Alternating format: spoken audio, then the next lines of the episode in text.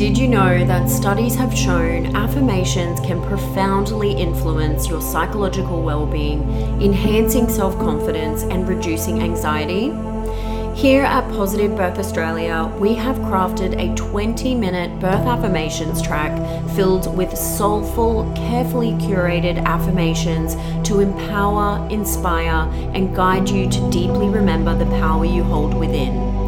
And to my fellow belly birth mothers, we have created a track specifically for you to honor that all birth is a sacred moment of profound significance. For only $5, you can download and immerse yourself in our affirmations track to transform your mindset in the lead up to birth and during labor, serving as a potent reminder of the inherent power and love you possess. Visit us at www.positivebirthaustralia.com or head to the show notes and follow the link provided to start your journey toward a more empowered birth experience. Welcome to Positive Birth Australia, a podcast created to empower and educate mothers along their own pregnancy journey. Each week, I'll be sharing insightful and inspiring birth stories and advice in the hopes to help you create your own positive birth experience. I'm your host, Sky Marie. Let's get into today's show. Welcome back, everyone. Today we are diving into Marie's incredible story, one that beautifully illustrates the profound transformation that took place following her unplanned, intervention free physiological birth in the hospital. In her first pregnancy and birth, Marie found herself consumed by anxiety and fear. She willingly handed over her power to the professionals, following their guidance and even entertaining the idea of a planned cesarean or induction. But an unexpected turn of events changed everything. At 36 weeks, her waters broke, and on arrival to the hospital, she was placed in a small room due to how busy they were, feeling abandoned as she waited for a more suitable space. Little did she know that this challenging situation would turn out to be an unexpected gift. With only her husband by her side, she could labor undisturbed. When they finally secured a room for her, Marie called her son shortly after. An empowering moment that shattered her preconceived notions about childbirth. This moment became the catalyst for her journey of unlearning. Marie's conscious conception of her daughter marked a new beginning. Determined to approach her pregnancy differently, she chose to take each day as it came, avoiding unnecessary medical interventions that had marred her first experience. Fearful of re entering the system given her higher BMI and prior experience of excessive testing, she was instead led by her intuition and the knowledge she'd gained on childbirth. This time around, she opted for a free birth at home with only her husband by her side. Marie's journey is a testament to the power of self discovery, intuition, and the unlearning of societal birth norms. Enjoy the episode.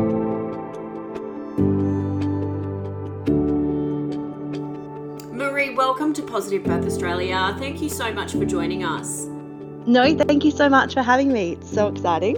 Could you just start off by telling the listeners a little bit about yourself? Yeah, absolutely. Um, I am Marie and I am originally from Adelaide, but since 2020 I've been living in Newcastle, New South Wales, um, and I really, really like it here. Um, so we're going to stay. we Amazing. have a house here now. Um, and I've got a lovely husband and two little ones um, a boy, uh, Wallace, and my daughter's just been born, little Pixie. I love those names. Wallace and Pixie. How beautiful. Yeah, my husband chose them. No one will believe me, but oh. he did. he definitely did. Yeah. Oh, that's beautiful. So were they planned conceptions? Uh, yes. Well, the sec- uh, Pixie was um, that we'll speak about her, I think, more today, but her mm. birth, uh, her, she was consciously conceived mm-hmm. um, just before she was conceived. Mm-hmm. And Wallace, we always knew, well, the night we met, we named him. So um, I don't know how conscious that was, but I think he knew he was coming at some point. Oh, I think that's very conscious if that's the first night you met. Wow. Yeah, yeah that's pretty amazing. Yeah, it's been a really amazing journey. So, say. how long after you guys did meet did you have Wallace? Uh, I think two, two and a half years. Okay. Three years. Yep. Um, we yeah two and a half three years we'd moved to newcastle and the world was ending you know um, with covid uh, and i think even though we were sort of in the beginning stages of a of a relationship um, we went oh we can't go to europe we may as well just have have our wallace um, and we did we certainly did how beautiful and so was there anything you did in the lead up to that pregnancy to get prepared no um, no i didn't actually. Um, I um, we're both quite fertile. Um, I know. I know everyone sort of wonders, like when you haven't had a child, you know, oh, we'll just go off um, contraception and see what happens. Um, within like days, I was pregnant um, that time, and I didn't do anything to prepare at all. I, in fact, I didn't know anything about birth or okay. myself or anything for that um, that pregnancy and um, yeah, it was just a fluke. An amazing, like it was a bit of a fluke, but I was, um, you know, I was really excited and happy, but I didn't do really any um, notable prep that I did when we consciously conceived our daughter. Yeah. Okay. So they were. It was a different um, preconception stage, mm-hmm. um, and then which ultimately led me to you know the most amazing birth with um, Pixie. But yeah, so I didn't do anything. I'm sorry to no, that's fine. for that birth. Um, but yeah, I don't know if we want to touch on his birth. Yeah, definitely. Let's start with your pregnancy. How was that experience? Um, really stressful. Um, okay. and ang- I was really anxious when I was pregnant with him. Um, and super stressed because I was a relatively healthy woman of 32. No sort of complications in my life, but um, health wise, I conceived really quickly and I just thought that, you know, I would have a baby. I hadn't really thought much about it, but um, I'll never forget my 12 week appointment with him, the midwife um, at the local public hospital.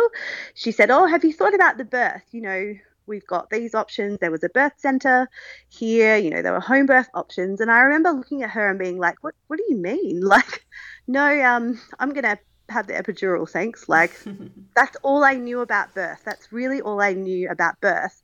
And then my pregnancy was really hard because there were things that I, you know, in hindsight, they weren't a problem, but I thought that they were big problems. You know, I was over 30. Um, I had a higher BMI not a crazy one, but a higher one. Um, I was tested for gestational diabetes three times in that pregnancy. Um, I had a couple of bleeds, so they were kind of very insistent that I would have be looking at a, a cesarean section um, at 28 weeks when I had a bleed for a low lying placenta. So my pregnancy was really quite stressful, um, I will say, mm-hmm. and I didn't do any prep. Um, and this sounds like a horrible story where, um, you know, I'm going to have this horrible birth. But what I think makes me a little bit um, unique, not special, because I'm definitely not special. I'm just biologically normal, I think. But mm. um, I really did struggle in the pregnancy, and I was really shocked of how much I didn't know about myself. Mm. But then um, at 36 and 5, if we can jump straight to that birth, um, my waters broke just like mm. they said that they wouldn't. Um, yeah, and again, you know, now that I know what I know, you go, oh my gosh, don't go to the hospital. You know, it might make it worse, like with with your waters breaking.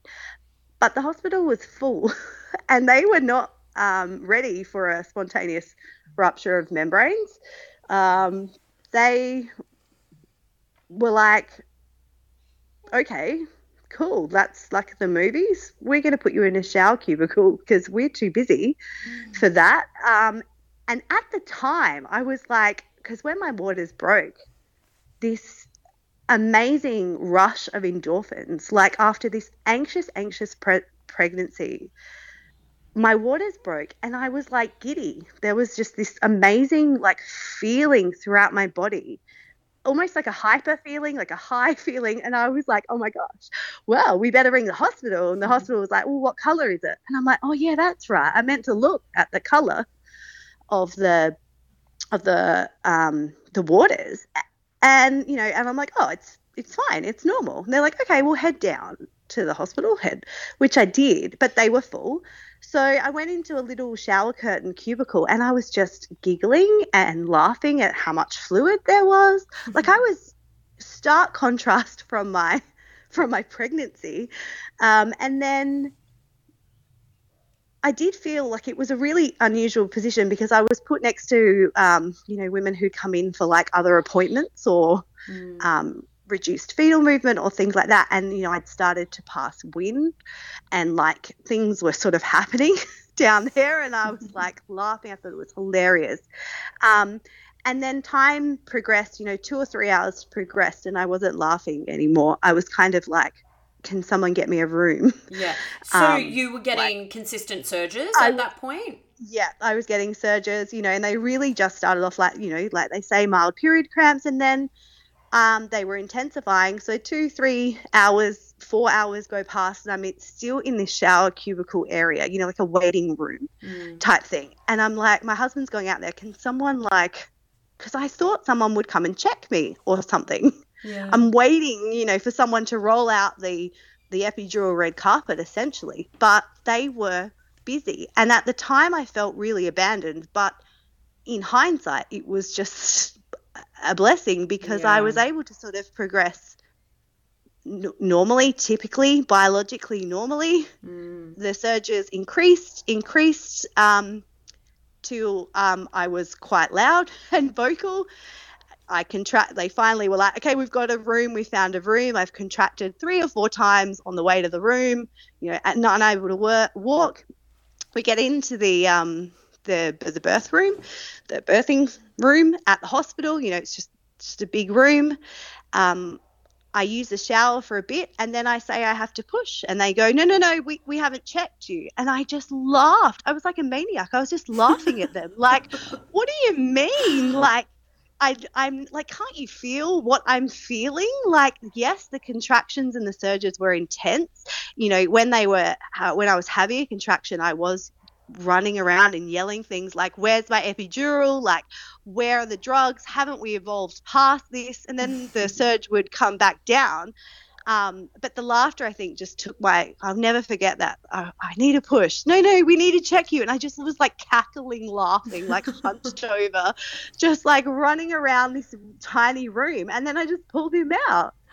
I was like, wow. okay, I'm just gonna. And they were like, stunned because you know you've got to have two um, two midwives.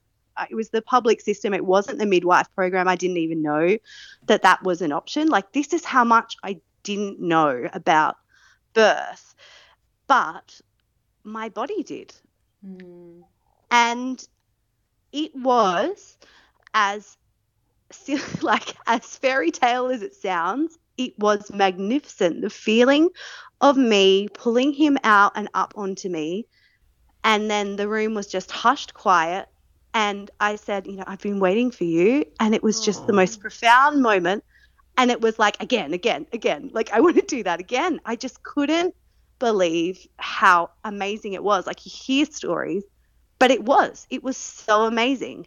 And then like oh i have to take a breath because like even going back to that moment like i can remember there was probably a lot more adrenaline in that birth because of where i was mm. um, and i think that that made me even more sort of high on, mm. on, that birth high after um, but yeah that was i guess what led me then down the path of um, you know embracing birth and having um, a, a more conscious conception second the next around. time, yeah. second time around.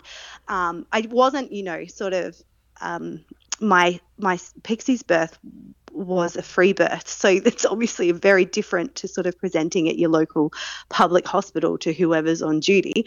But it did start my journey because I I didn't do a lot of prep.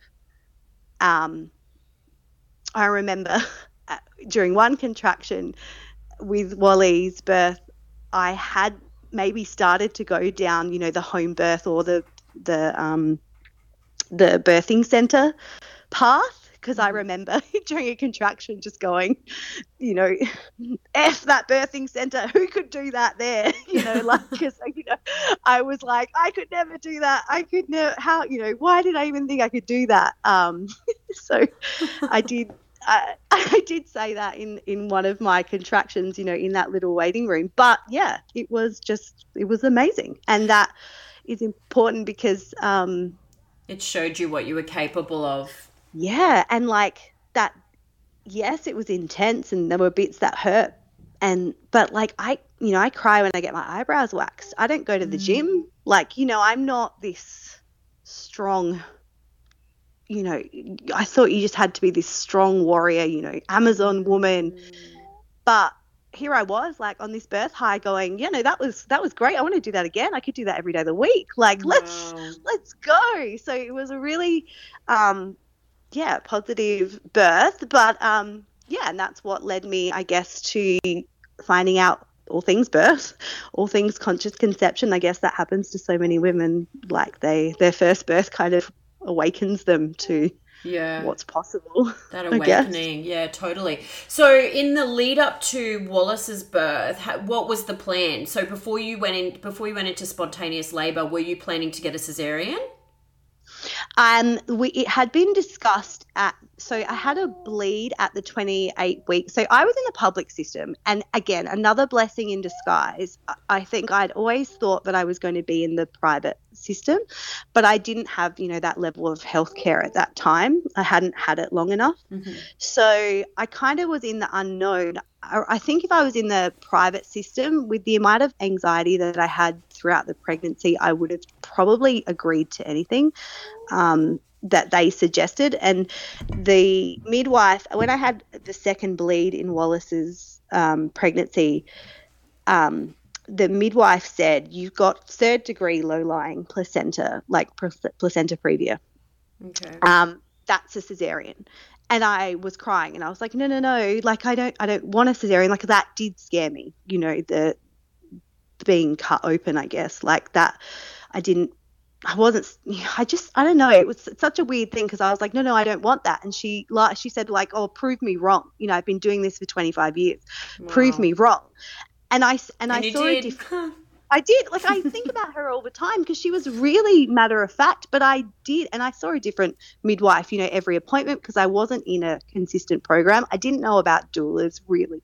Like I, I didn't. Um, so I guess I was just, um, you know, would go with the flow with mm. what you know, whatever they suggested. I really did think that they that they knew best. Um, and I absolutely would have outsourced. So I think I just um, at 36 and 5, it, it is quite early for a first time mum. So I didn't expect that to happen. You know, I guess I probably in my head, I imagined, you know, at some point they would offer me an induction, mm-hmm. probably due to varying factors throughout the pregnancy. I, I also grew a tumor in my arm. It was not related, but there were just all these weird things that um, came up throughout my pregnancy with Wally that any one of them could have been used, I think. Yeah. For, for, and if someone had offered me, you know, if I was still pregnant at 38, 39, 40 weeks and someone had said, Do you want an induction because, you know, you've got a tumor in your arm, or because you had two bleeds throughout your pregnancy, or because you're slightly overweight, or, you know, or because you're 32, or because you've got high blood pressure at this appointment, I didn't. But, you know, like I feel like if that had been offered, that was probably what was going to happen mm. to me.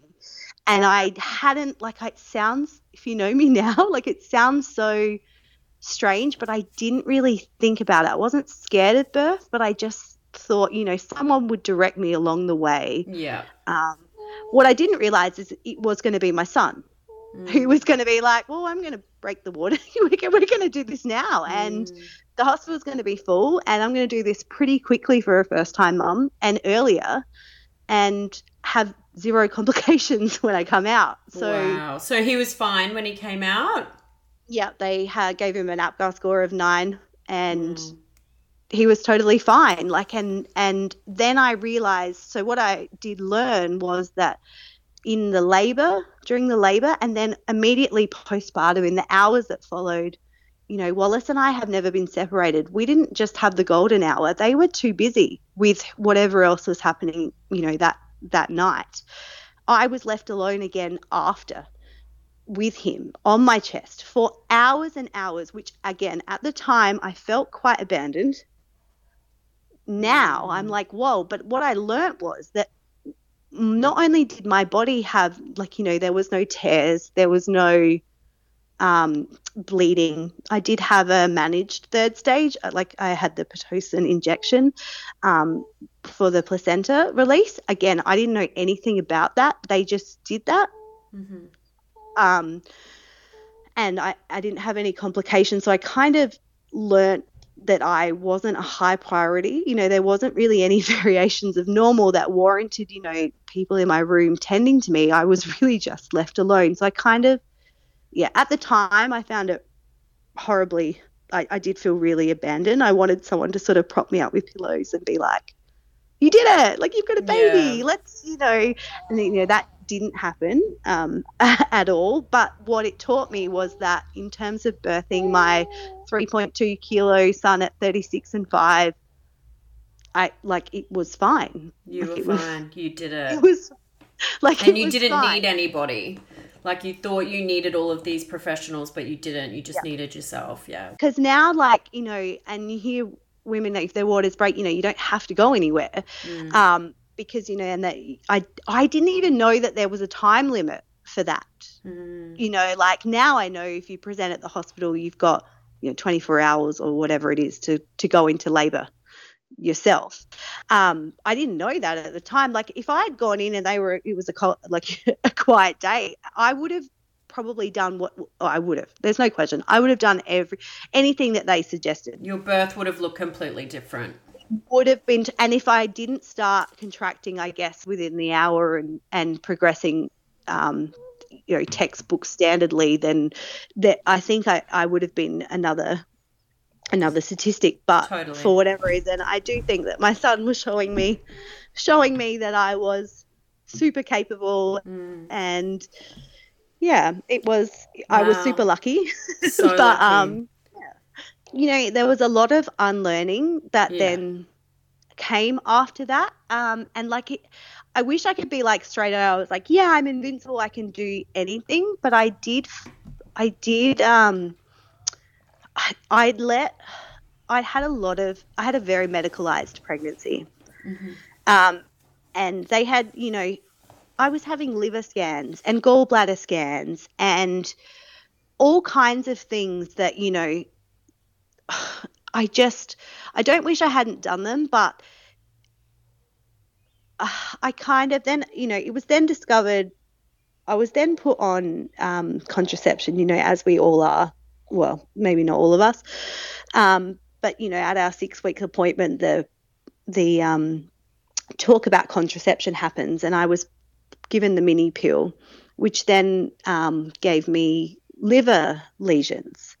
Oh, um, wow yeah, so there was this whole sort of unlearning of like, I guess I, I do, you know, I'm, I had have respect for doctors and and people, and I was just kind of like, hang on a second, you know, why, why is this so medicalized? You know, why is this so routine for everyone? You know, why, why are there different um, GTT results numbers in different states. You know, why why is this state testing for this? You know, I, I'm from Adelaide, so I had family members and friends in Adelaide who were pregnant, and you know the differences in the systems. It was just, it really just planted these like questions, and not you know full.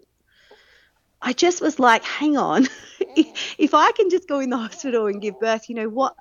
what what's ha- like what's happening a little bit so mm. even though i was like wow this is amazing and i wanted to give birth you know i so badly wanted to have another baby and like um have this amazing birth experience but i think i needed to go down this path of like hang on let's just learn a bit about birth learn yeah. about physiological birth learn about you know my Instagram feed, you know, turn to these beautiful women, you know, your podcast having um, beautiful home births and having water births. You know, mm. I I had said at the 12 week appointment with Wallace, I'm not a peasant.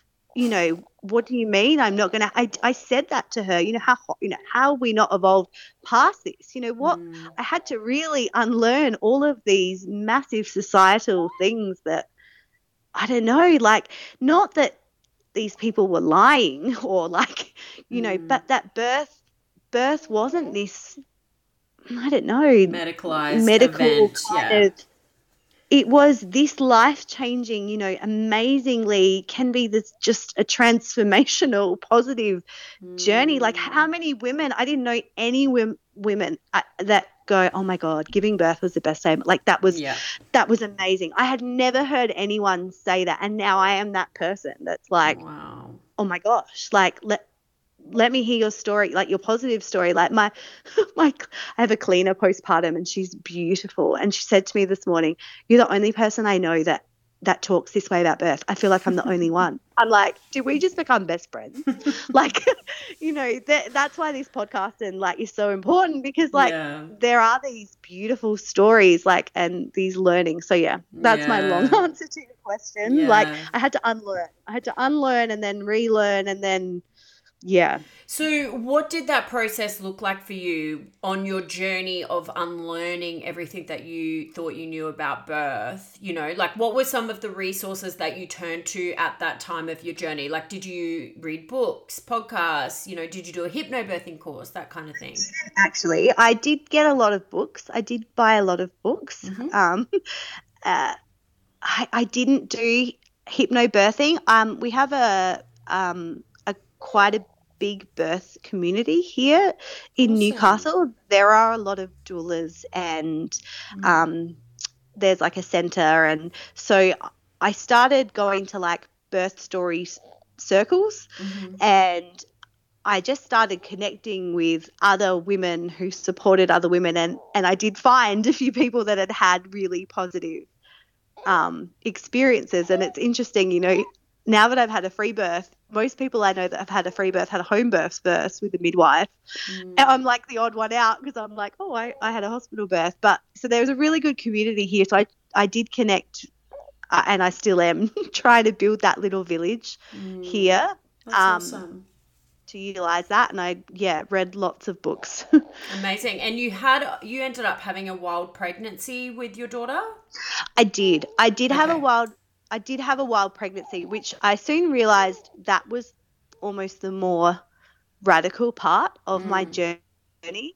Well, and and there is, you know, I'm very open-minded and very like, you know, I've done the work, so there's not much that anyone can say to me that will upset me or and like I read this thing the other day about, you know, that how free birth is like a trauma response and there is a slight element of um, you know, the jump that I didn't want to have all these appointments throughout my pregnancy where I was faced with, you know, turning down scans or turning down diabetes testing in particular. That one stood out to me because I was tested for it three times and they really with my first pregnancy. They really wanted me to have it, it seemed. Mm, yeah. and I was like, I just didn't want to be put in a scenario where I had to constantly defend my choices. And I and I understand that that you know that's a drastic measure to have, and you know maybe I should have worked on my people pleasing skills a bit more.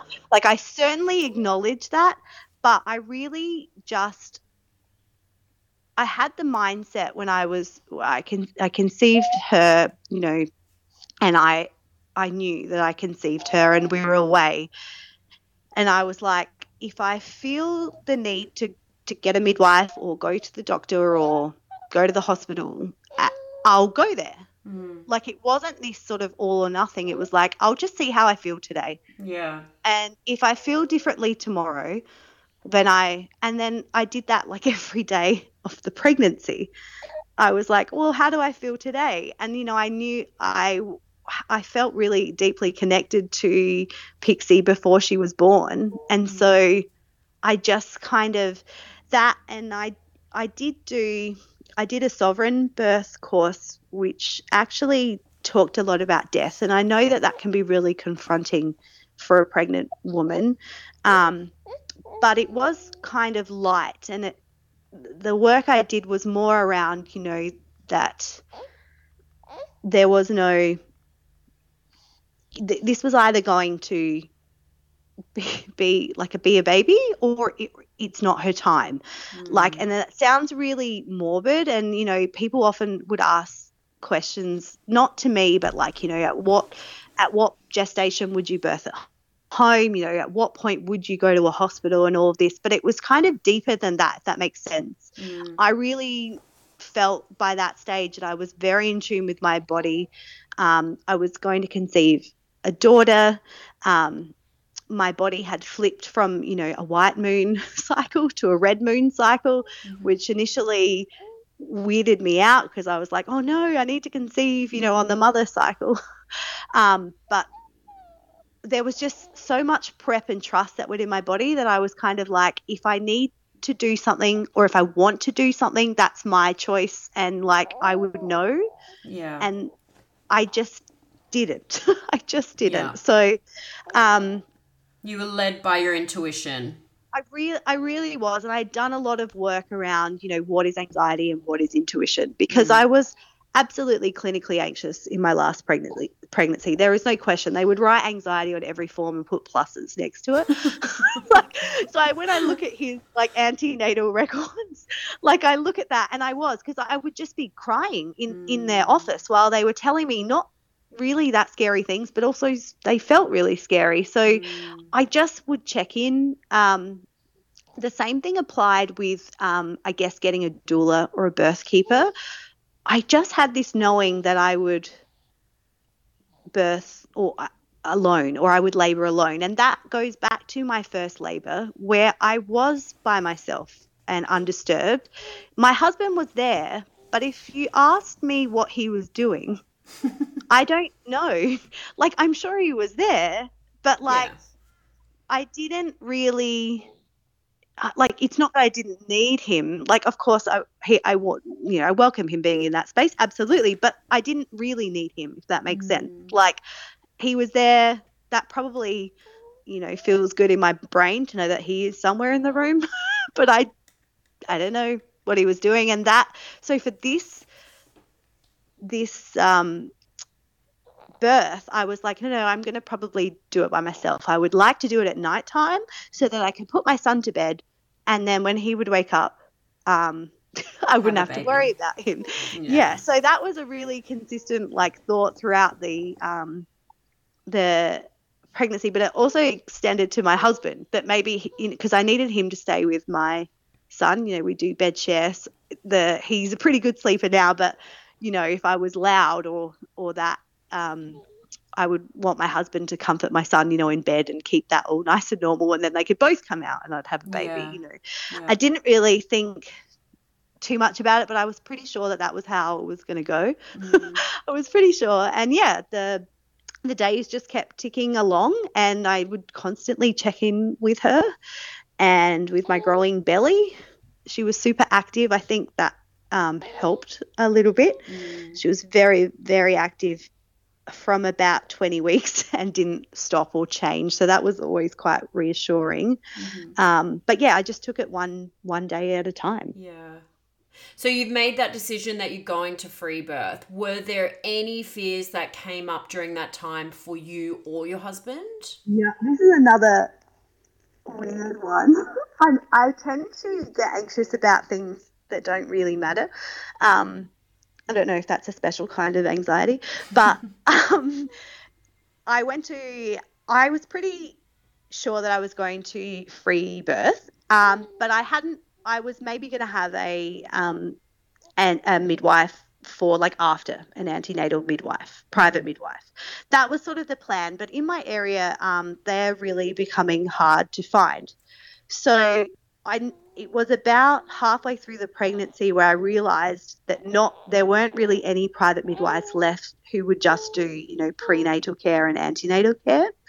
Um, and by that stage, I was sort of listening to podcasts around I, I, guess the medicalization of all midwives, and I was a bit nervous that maybe they wouldn't be as okay with me declining scans as maybe they they appeared. Mm. So I just kind of and also in my world, like we're all very intelligent women, but I feel like not many people like I'm a teacher and I went to work every day of my pregnancy and I talked about birth and things, but I don't think people actually realize that you can um, free birth. Yeah. And also, why would you want to? Like, I understand that notion as well. So, not many people really asked me about it. So, I didn't really get to talk. I talked about it with my husband a lot, and he was super supportive, um, mainly because he knows that I wouldn't do anything to, you know, that was reckless or to harm my children, mm-hmm.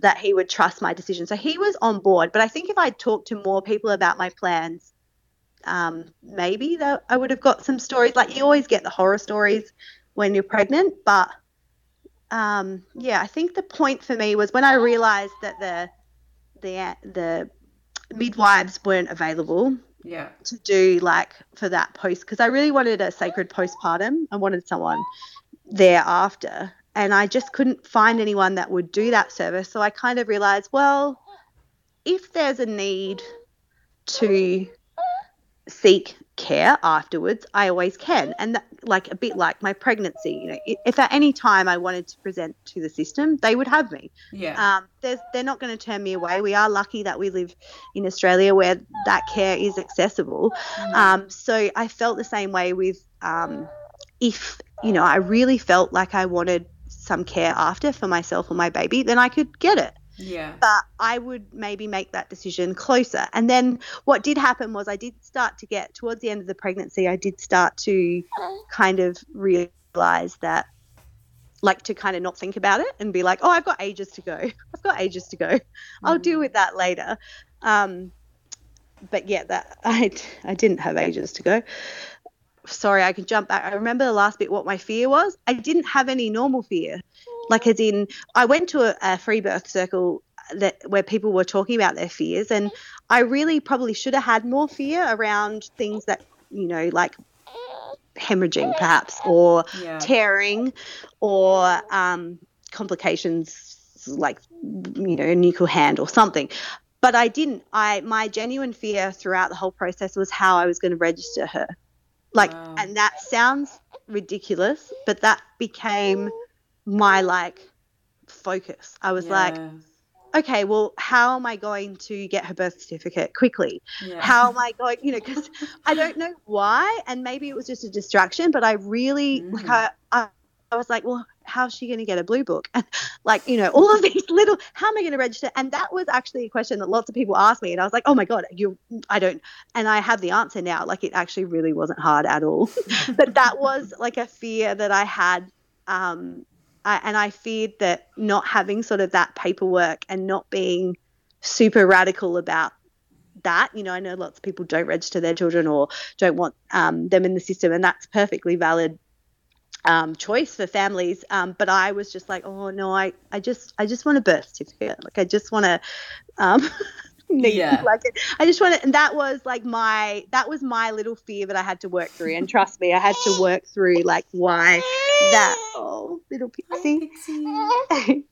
I had to work through why that was a, a fear, you know, mm. because I have spent my entire life in the in the system and um I don't know, I, I guess I couldn't let it go even in a free birth. I guess I did. And then it became a bit of like how I could beat the system, not beat the system because I didn't do anything illegal, but I was like, how quickly can I get this birth certificate? And I got it in six weeks. It was really easy. Wow. New go. South Wales is, yeah, New South Wales is really good compared to other states, I will say. So it says something. Anyway, but we can jump to the birth now. I hope that didn't get too. Yeah. So how are you feeling in those last few days? You've worked through all your fears. You've decided you're free birthing. You you you're feeling more intuitive and connected to yourself than ever before. Yeah.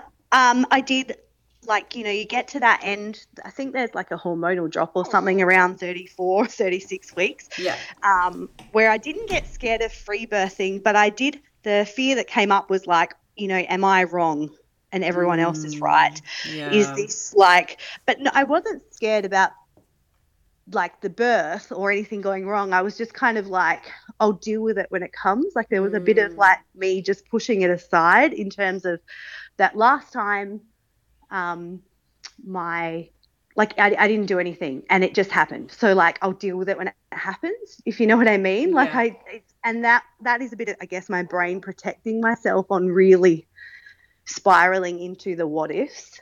Mhm. Um, and people would say to me, like, you know, oh, this one, this birth, you know, it might be totally different. Like, so my son was born at 36 and 5. Um, and I just kind of was like, yeah, no, I'm going to have this baby on the more earlier side of normal as well. Because I had I did have to really think I didn't have to but often in the free birth community there's questions around at what gestation will you birth will you free birth at home? Yeah. um, you know uh, and I really do think that that is such a personal decision. And for me based on the my first birth um, his weight of 3.2 kilos and the fact that he was you know had a score of nine however they score it and he had no issues and required no anything. For me i was happy with that after 35 weeks you know.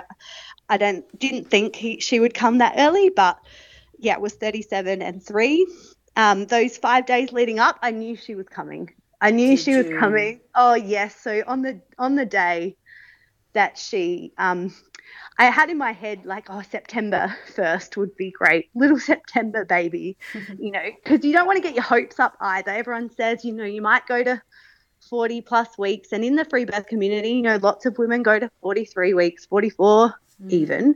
Um, so I'm like, I can't get my hopes up. But the week she was born, I, I just scheduled a lot of things that I really like for me. You know, the foot rub. Um, I had a blow dry Love the it. day off. Yeah. And like I love blow dries, hair blow dries. They're just they give me life. And um, yeah, so I scheduled a few of those little pampering me things in um, to really get those oxytocin levels high. Um, I was quite attached to the narrative that my waters would break first again. Um, so that becomes important in my labour story because they didn't this time. Um, Okay. Um, so it was it was a really different labour, but I did um, have her at 37 and 3, so there's only like a few days between um, gestations for Yeah. my son and her. Um, yeah, so I had a blow dry. I had a little chat with a with a local doula um, about potential postpartum care because I hadn't engaged anyone at that point. You know, I thought maybe I could still have a few weeks.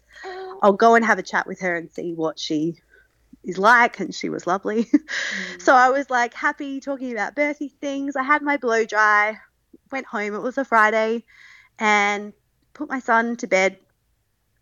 But I didn't want to go to um, go to sleep that night. Like you know, pregnancy, I was a bit tired towards the end. You know, I'd often go to bed with my son Mm. um, around eight or nine o'clock. But this time I was like, oh, let's let's watch a movie. And um, my husband is like military, so he watches war movies, and I'm a Disney princess. So we don't really like watch a lot of movies together because we have total opposite tastes. Mm. But I was like, let's watch a movie, um, and I'll bounce on the ball.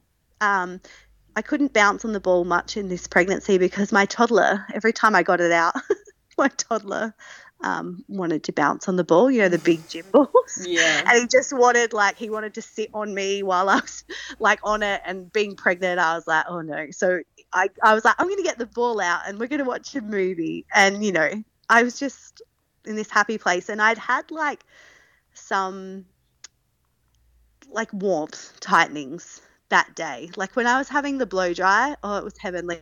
It was two, like, two burly men were doing it and it was like a really strong blow dry and i was like i don't want to be weird guys but oh i can feel like some things happening like down below. Not contractions just like little cramps i guess. Yeah.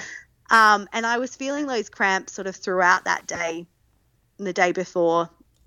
Just really mild cramps that um yeah not contractions but like things were happening you know think the things that they say can happen for weeks or you know not at all so i didn't read too much into it um, and we watched the movie and then it was about midnight when the movie stopped and i was like mm, these are now like more than cramps like these are i didn't even want to use the contractions they were tightenings Mm. but they were quite far apart, um, 10 to 15 minutes apart. And I was like, I just was in, in like, this was not like my son's labor, if that makes sense. Like, his labor, waters broke, the tightenings increased quite quickly, and then, uh, you know, he came out. Whereas these were like on and off. So I was Googling things like, you know, how long can early labor start and prodromal labor or however you say it you know can, am i going to be doing this you know every night for the next five nights or something Yeah. um i was like oh I'll just um maybe i'll try and come to bed and i tried uh, to go to bed and i was cuddling my son and i could barely i couldn't lay still through a through a tightening i'll call them yeah. um, I couldn't lay still through them, so I, I, I laid through two, and then I was like, no, I'll just go up. I'll I'll go out, and I had um, put up the pool the day before, the birth pool. Um, so that was out there in the playroom, and there were fairy lights up, and I had a beautiful birth altar. Um, but I went out there, and I was like, well, if this is like early labor, I'll just I'll just be out here, and I'll put some music on, and we'll just see how things go. but I really there was this real thought process in my head that this wasn't real. So like I didn't light the beautiful mother candle that I had. I was like, no, no, it's not time for that. Um, and it's not. Um, yeah, it's. It, there was a real sort of denial because my waters didn't break, hadn't broken. So yeah, I just thought maybe you know lots of women go have lab- long labors so this was my turn i don't know what i thought but it was really like it wasn't real um, and then i you know i had a playlist organized of this beautiful i love celtic music I, no apparently i just needed 90s bangers. I was like right we're putting that on. And i was sort of dancing um, in, in the back room. I've got a big playroom with these gorgeous play mats that are like you know foam mats so they're so soft. And i was just dancing away. And in the meantime i was also kind of like i know lots of things about birth now but because i'd never timed contractions before for myself. So i was like are these like what what's meant you know people use apps don't they? Should i get an app? Like is are these contractions you know what what's happening? There was this real kind of like mind boggling question. So i was googling you know uh contractions 10 minutes apart like painful? Like silly t- silly questions. Like um uh, that gave me no answers. You know i was texting my sister in, who lives interstate and going i don't know what this is but uh, you know and she's like maybe it's braxton hicks and i'm like no i don't think it's that but it it could also go on like i don't know um I don't know what what's going on. I'll just go through them. Um, with Wally's labor, like it's so it was just so hard for my brain not to compare the two. Um, and I don't know if all women do that, but this, like with his labor, I didn't drink any water or go to the toilet or anything like that. Whereas this labor, I was drinking constantly and I constantly needed to go to the toilet, which I found so annoying because every time I went to the toilet, my waters didn't break. So it just mm. kind of further served that I was this wasn't real Yeah. okay. because in my it looked head I was like, no, yeah, like your waters break and then the contractions start, or like maybe you'll have some contractions, but then your waters will break, then it will ramp up, like then it will, you know, and then another couple of hours you will have a baby. Um, after your waters break. So every time I went to the toilet, I was like, come on then, like if this is happening, show me it's happening. Like, no. And then I would go and um, I worked out I was sort of having two contractions per song, and every song was like three to four minutes, right? Like, and then I'm like, I don't know, is that close? um, I've got a birth comb though. Let me try that. Oh, that was that was excellent. That was great. Highly recommend. I didn't think that they would work, but they they did. Mm. Um, that really helped. Um, and yeah, it's a it's a quick story from here. Shall I continue Yeah. the story? Yeah, definitely. Yeah. Um, yeah, so I didn't clock watch or anything, but I did sort of look at the time and it was like 2 or 3 a.m. And I was like, gosh, my back is really hurting. Like, maybe oh, I've got a hot water bottle because, you know, I've got a drawer of all things ready to go, including this big birth pool that's still, you know, it's empty. so I'm like, I'll get a. I'll get a hot water bottle. Like, so I was able to boil the kettle and like fill a hot water bottle mid contractions again, which sort of served that like this wasn't real, like it wasn't hardcore enough because I was able to do that. If that makes sense, you know, if I can Mm. pour boiling water into a hot water bottle, um, and let me tell you, when I put it on my back, oh, that was heaven. It was so good. I was like, Mm. why is this labor all in my back? So it was um, very different labor with Wally. It was kind of that all over fire feeling um, and really loud and vocal. Whereas this one, there was two contractions really quickly and then there was a rest and it was all in my back. Um, so I used the comb, the hot water bottle on my back was amazing. And I was like, I won't wake Justin up until like four or five o'clock because I need him to be with Wally. So I just continued to labour um, in my son's playroom Mm. with the comb and the hot water bottle um, until I really needed help to hold the hot water bottle um, on my back. So I woke my husband up. I was like, I just need your help. Um, and he came out, and it's funny, the poor guy, like, he's listened to me talk about birth, you know, for nine months, pre-conception, you know. So to, for two and a half years, I've talked about birth and you know all the possible scenarios of what you know the labor will look like. It'll probably look the same, but like if I say this, you know, if I beg for the hospital, you know, perhaps I'm in transition, you know, but don't listen to me. I'd given him all this all these briefs, so he he's listened to me for this long. Um, and I finally get him out, and I'm like, I need your help to hold the hot water bottle on my back because I can't, you know, move and reach at the same time. And so he lays on the ground and he and he holds it like he lays behind me and it's like this beautiful moment where he's like laying behind me and he's pushing the um, hot water bottle on my back with his belly and holding me and it was just oh it was so nice it was so lovely but i would have these big breaks in like there was always a rest after Mm. the two contractions in which i was really coherent and i started to say things like i'm going to be doing this all day tomorrow like the next day. Um you know why did i do choose this path? You know even if i went to the hospital even if i went there now or if i had a midwife they would just tell me i'm not far enough along. Like i i was saying this to him and i truly in that moment believed it like that if i went okay like if let's go to the hospital they would just send me back home and be like okay go home and labor. Like i just had no idea. I just was in and he said to me at that moment do you think maybe you're in transition? To which i like reply i'm like of course not. Like listen to the conversation that we're having.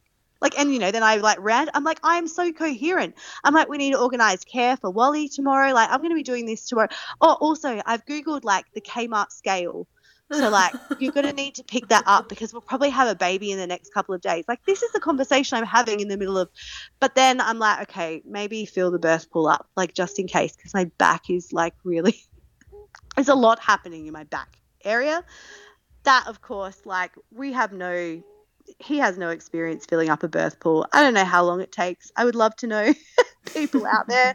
How long did it take you to fill up the birth pool after what felt like an eternity i was like you need to get back here. I need your help. Um, let's go in the bath. I haven't even gone in the shower. Let's go in the bath. You know there's still water in it from the night before. 'Cause we didn't we didn't um, unfill it. I'm like let's um let's fill the water up in the bath um, add some hot water. And we did that and i contracted you know three or four times on the way from the playroom to the bathroom. That should have been my hint but i really just didn't You're in denial almost. I was like, well, my waters haven't broken. Um, and then so I go in the bath, and that feels lovely, but um, you know, it's a bath, Mm. and that's when I kind of like I can feel her moving. And and one thing that I you know, didn't do with my birth with Wally, um, you know, people often say or give the advice, you know, check in with your baby while you're in labour. Um, and I can't remember doing that with Wally. Um, he, you know, I didn't feel him moving throughout that labour. Whereas I was constantly feeling Pixie move in this labour. And when I went in the bath, I could just feel her legs up super high. And that's when I was like to Justin, oh, do you think she's like posterior? I think she's posterior because like her legs were like we felt like they were wiggling up near my chest, like and they they were. So I'm like, can you just feel her? And I didn't know what that meant or if that meant anything. You know, I still don't. It's only nine weeks ago. Like I'm still thinking about what that means or mm. you know if that had meant anything. And she was definitely posterior. Um, but after about half an hour in the bath, I was like, I can't do this. Like, it's too confining. It's a hard bath. My back hurts. And um, Justin, again, with his, because we're having full conversations mid contractions as well. And he's saying things like, I think she's going to come when the sun comes up. You know, really beautiful things. I don't know what he was saying. In my brain, I was like, we need to get care for our son because I'm going to be doing this for the next 12 hours. But of course, um, I stood up and my waters broke, and I said, My waters broke. uh, but not this gush. Like it wasn't this gush, it was just this kind of like pop. My waters broke, and then fetal ejection reflex. I was about to learn that that is a real thing. I hadn't really like been vocal because I was really we were talking, but I hadn't didn't want to wake you know my son up with with my wails. Um, so I I stood up, my waters broke. I put my foot on the edge of the bath and I could see in the mirror and I was like and that was when I just went, Oh, like she's coming, she's coming and I, it was like a big, you know, like wail. Like oh and I watched like I felt like I watched it in the mirror, like across like her little head, just like and then in one full swift reflex. Like I didn't, in my head, I was like, wait for the next contraction to push, but it was like this involuntary bearing down, and I bared down, and she just she shot out. Wow. And in that moment, my son does rouse, and I go, no, no, like Justin, you can't leave me. I need you to help me catch her like because I'm on, I was standing over a bath, you know, like, and she came that fast, but I don't know how he did it But in that moment, he helped me catch her, and then he passed me, and she had the cord like a little bit around her neck, and I just pulled it out of the way, and she was so pink, and wow. it was amazing, and she was here, and then suddenly my husband had my son in his arms, and he was just yawning, going, "Oh, good morning." like good morning and then there's that's the only video footage i have is that justin's videoed those first moments where i'm just standing in the bath holding this brand new baby covered in vernix by the way covered in vernix like that was my son wasn't um she was just this pink like vernix covered little baby that just was in my arms like it was wow. just so normally normal yeah not like not it was just this denial labor that I just kept thinking it's going to get so much worse, but it didn't. And then she was here, and then I was like, oh.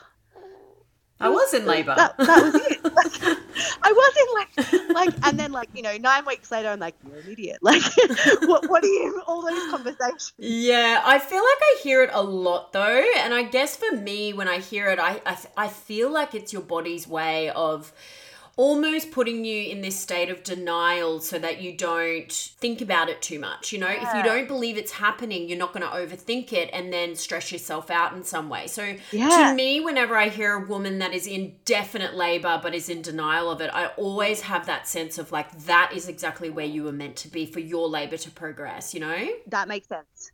That really makes sense because I'm just I just you know in hindsight and with the things that my husband was saying, um, you know, and he's never seen birth before apart from our first son. You know, he he knew what was going on, but I was just like, I guess yeah, protecting myself because I really I thought that it would just go on.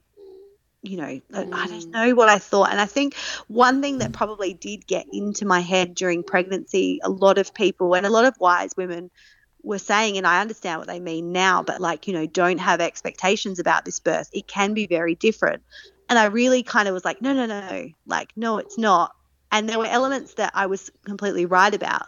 Mm. Um, you know, she was this beautiful girl called Pixie, and she was born at 37 weeks, and um, it was at night. My son did stay asleep. You know, so many things were true, but there was, you know, the back labor was very different and my waters didn't break first, you know. So I understood what they were saying, but I think what I translated that to in my head was like maybe you will be in labor for 24 hours. Mm, you know, and yeah. you have to prepare for that. So I think that that was what what was happening. Mm. Yeah. Um which is interesting, but yeah, it was um yeah, she was it was here and then um the placenta yeah, well, the fetal ejection reflex was really like powerful and fast. Like it wasn't, there wasn't, there was just one, and she was totally out.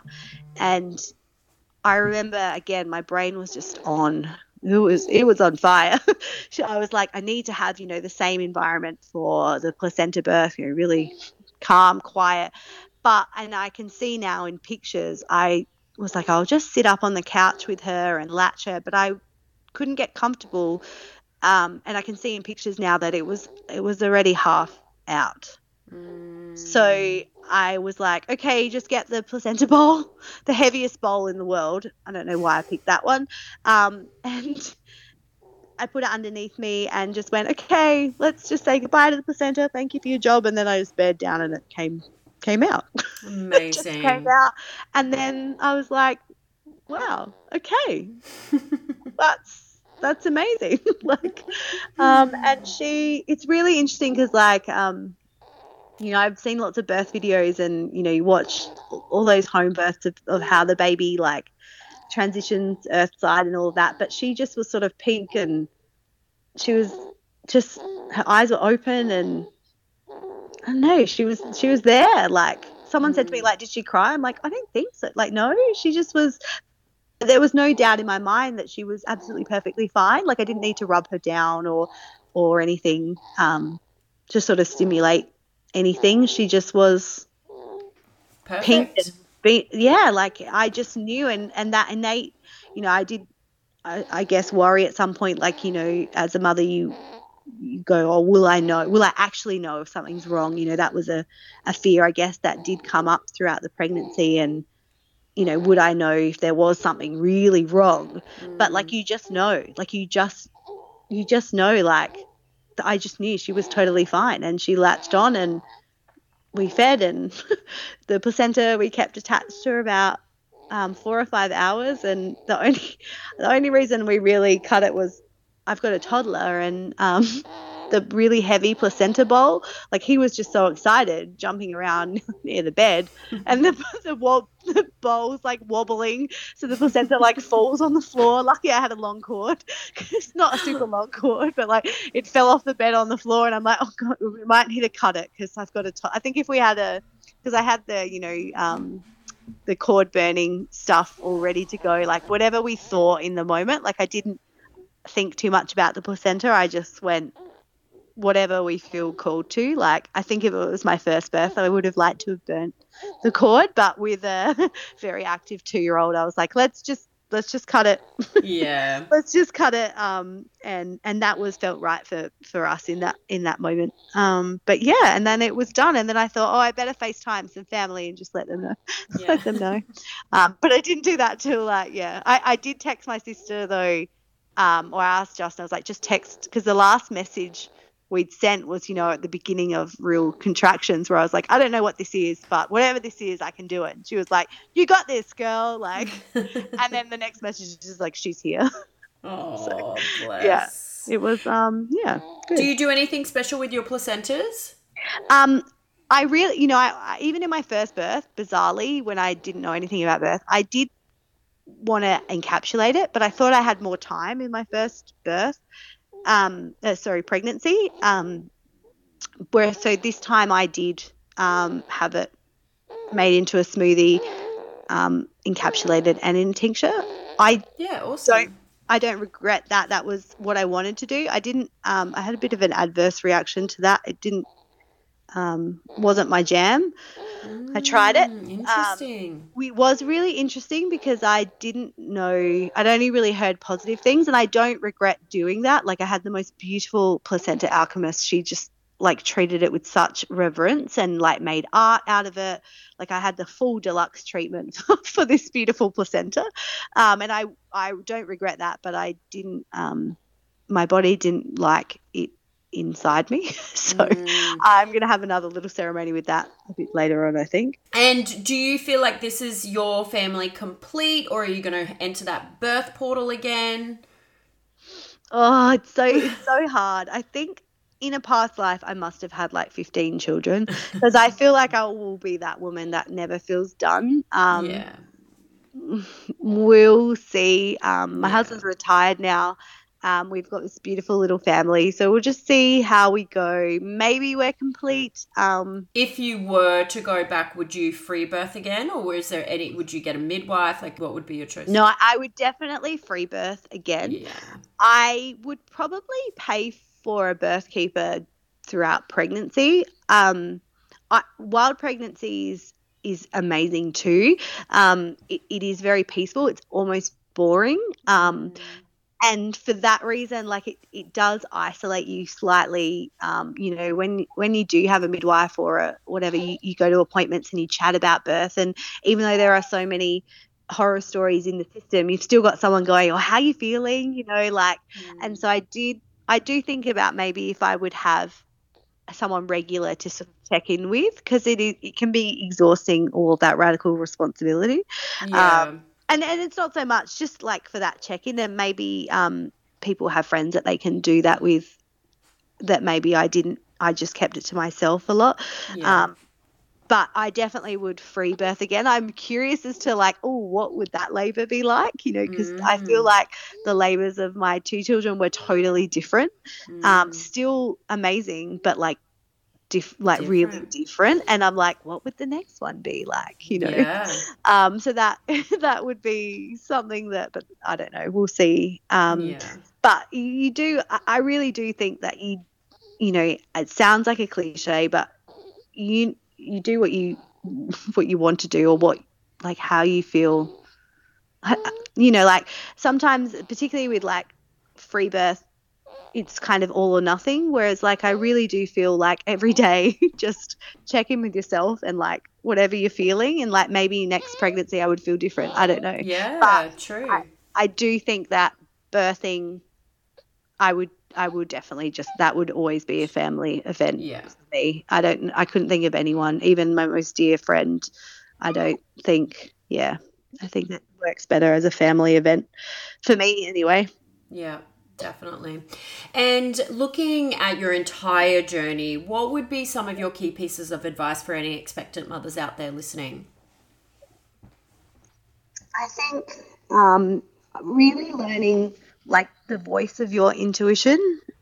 I know, like, um, and what intuition, your intu- intuition feels like and sounds like, like how you can really determine like whether that is intuition or, or anxiety. like, um, How did you determine that? I know it was really hard, and uh, um, I think because I had really practiced it and worked um, a lot on that with people before I conceived. So, like, the main bit was that anxiety falters, anxiety goes back and forth. So, anxiety goes, well, maybe it's this, or maybe it's that, or you don't know this, or like it goes back and forth. Whereas your Yeah. intuition is strong and clear. So, one I would do often when I was pregnant was like, so if, for example, I got itchy palms at the end of my pregnancy, right? Mm. And I was like, oh my gosh, is that cholestasis? You know, I've got lesions on my liver. Is there something? You know, I did go into that little spiral, um, you know, privately in my head and in my house. Um, but that's what I learned is anxiety will do that. What if it's this? What if it's that? And then I would stop and be like, is there anything wrong? Do you feel that there's anything wrong? And then there would be this strong no. Like, do you know what I mean? Like, Mm. I, anxiety falters, whereas my intuition is steady. Yeah. Like, Love uh, that. So that that t- takes a lot of work and only you can decide like only you know what your intuition feels like or sounds like but um yeah that that really tap into your intuition and and how you feel um mm. every day like even before you're pregnant like how do you feel about that okay i feel this way um, that that's probably the best advice particularly for anyone who is contemplating a, a, birth out of the system because yes, there really isn't anyone to talk to except yourself sometimes yeah. um, although there are some amazing birth keepers so that, mm. like you can talk to them but um, yeah so that would be my advice is really connect with your intuition and that'll serve you i guess in all aspects of your in your life um, yeah, totally i did think i would become this like powerful, wise woman after I free birthed. Um, and I would be like, yeah, look what I did. Like, I'm so cool. Like, and there is an element of that, but I also just am still myself. Like, it's, mm. it was just this positive, beautiful, normal experience that I think that, yeah, I don't, I don't have any profound wisdom. my first birth, I, I feel more like awakened by my first birth. And that yeah. was, you know, in a hospital um, with a fully medicalized pregnancy, I was like, yeah, like that that mm. transformed me into like and awakened me. Whereas this one was like, yeah, that was amazing, but like, cool. What are we doing tomorrow? Like, yeah, um, it's like, and it doesn't make it any less incredible. Like, it's still incredible, but it really is um, quite normal. Um, yeah. yeah. Wow, what a journey you've had, hey? You've gone from, you know, give me the epidural, somebody else yep. decide all the, all my decisions for me yep. to complete autonomous birth in your own home, catching your own baby, just you and your husband. Mm-hmm. What an incredible journey. Thank you so much for coming on the show today, Marie, and sharing it with us. No, thank you so much for having me. That brings us to the end of today's episode. What an inspiring journey Marie has had from living in fear throughout her pregnancy to experiencing a pretty much accidental physiological birth in the hospital. I think we can all agree that had the hospital not been as busy as they were, that Marie's birth story would have unfolded very differently. But it didn't. She was able to experience a true physiological birth, and in doing so, this unveiled to her the inner power within and set her on the path to reconnect with herself. I am so deeply moved by this story, and I hope you are too. It again highlights the incredible power of birth and how it can transform you by revealing just how strong you truly are, which then obviously has that roll on effect into all aspects of your life. If you enjoyed today's story, we would love to hear your thoughts over on the PBA Instagram. And please don't forget to leave a review and subscribe on your podcast platform. Your feedback is invaluable in helping us to continue to share empowering stories each week and support women on their journey to birthing in their power. Thank you so much for being a part of our community. We will be back next week for another episode of PBA. Until then, take care, stay curious, and continue to embrace the beauty of